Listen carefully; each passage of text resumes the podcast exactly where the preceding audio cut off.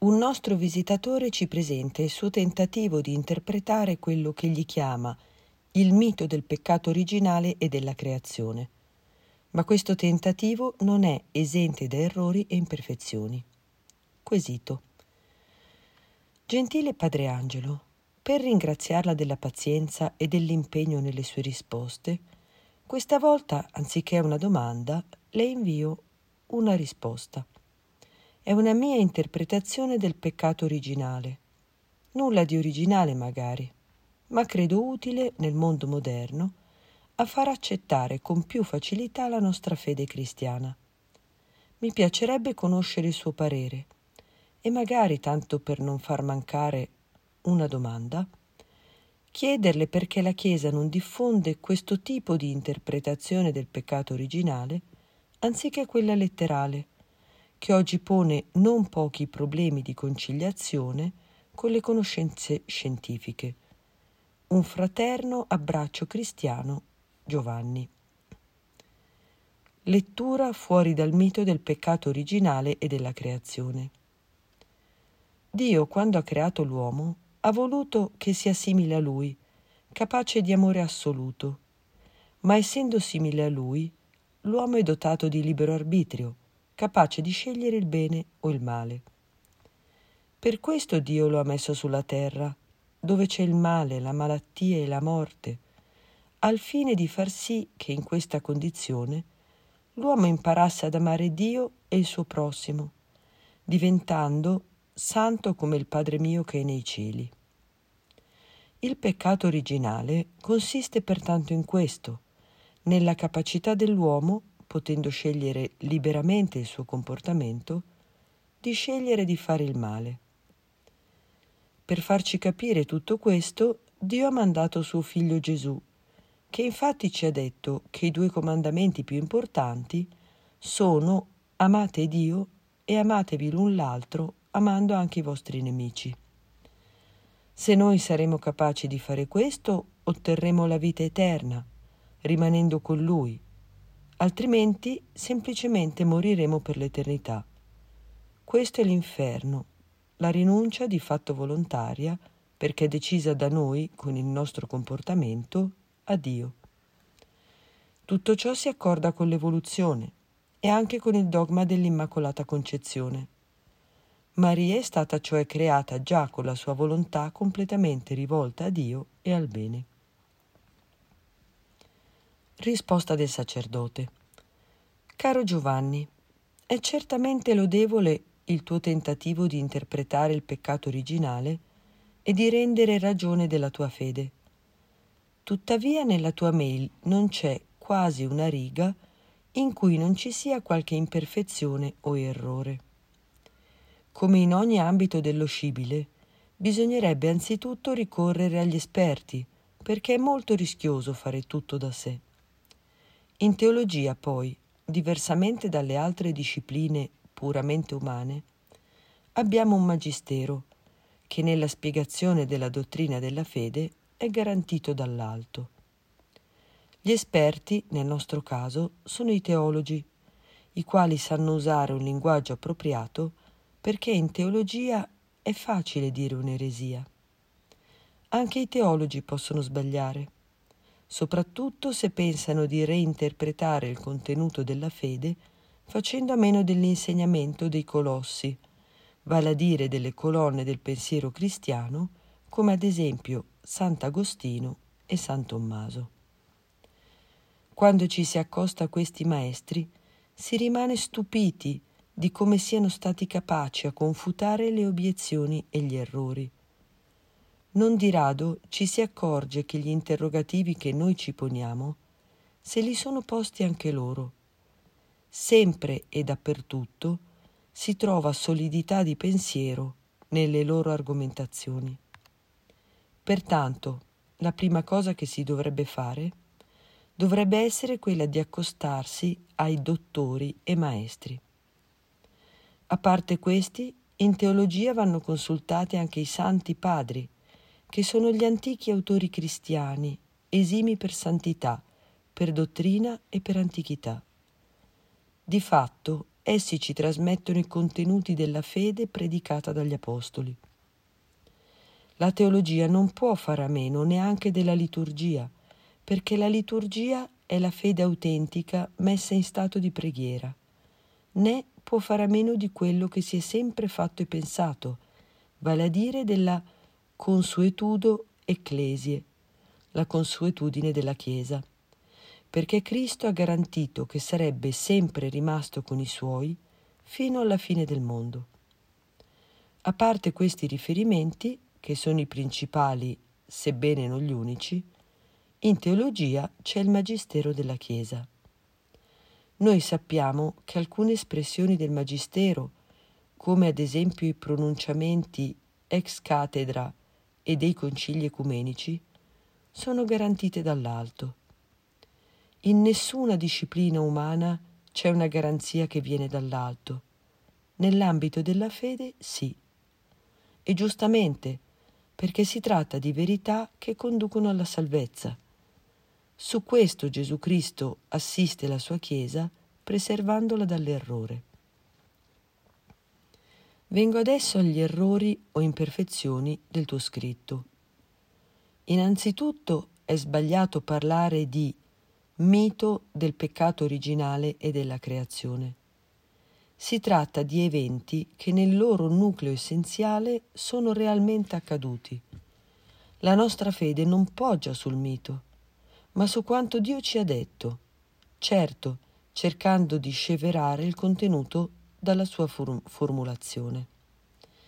Essere simili e somiglianti a Dio non significa semplicemente essere capaci di amore assoluto, che rimane una formulazione molto vaga significa piuttosto che siamo costituiti di anima razionale e di corpo e che in particolare, proprio a motivo della sua razionalità, l'anima è spirituale e immortale. Inoltre, essere creati ad immagine e somiglianza di Dio significa che l'uomo fin dall'inizio è stato posto in stato di grazia, elevato all'ordine soprannaturale di comunione e di vita con Dio. È vero che, creato ad immagine di Dio, l'uomo è stato dotato di libertà e quindi anche con la possibilità di abusarne. Ma la libertà non gli è stata data perché potesse scegliere il male, ma perché solo nella libertà l'uomo è capace di amare in maniera autentica e farsi dono. Inoltre, quando Dio ha creato l'uomo, sulla terra non c'era né il male né la malattia né la morte. La Sacra Scrittura dice in maniera molto chiara che la morte sarebbe entrata nel mondo solo nel caso in cui l'uomo si fosse separato dalla sorgente della vita, da Dio. Esclusa la morte, erano esclusi anche il male e la malattia, che ne sono le premesse. Inoltre l'uomo non può diventare santo da solo. La santità non consiste semplicemente nella rettitudine della vita, ma nell'essere elevati all'ordine soprannaturale.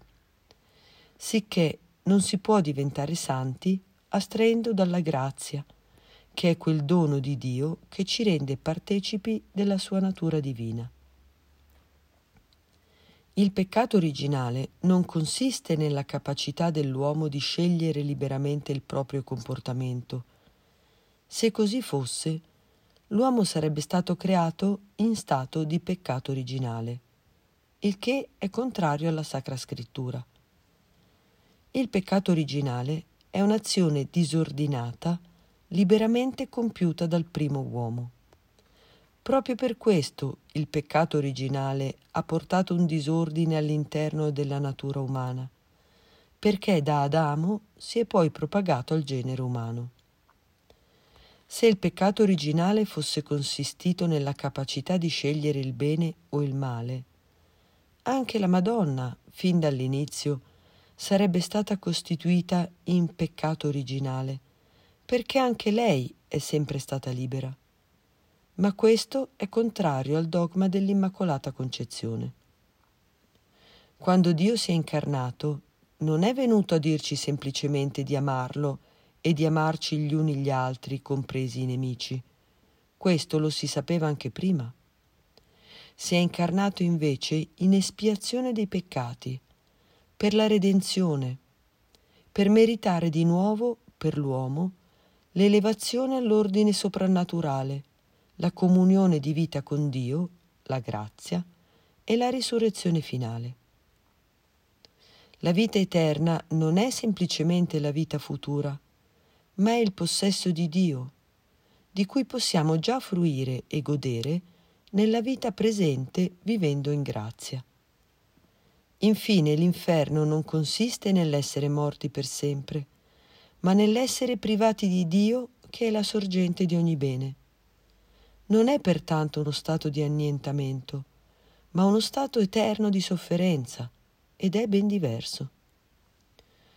Ecco invece come il Magistero, garantito dall'alto, parla del peccato originale.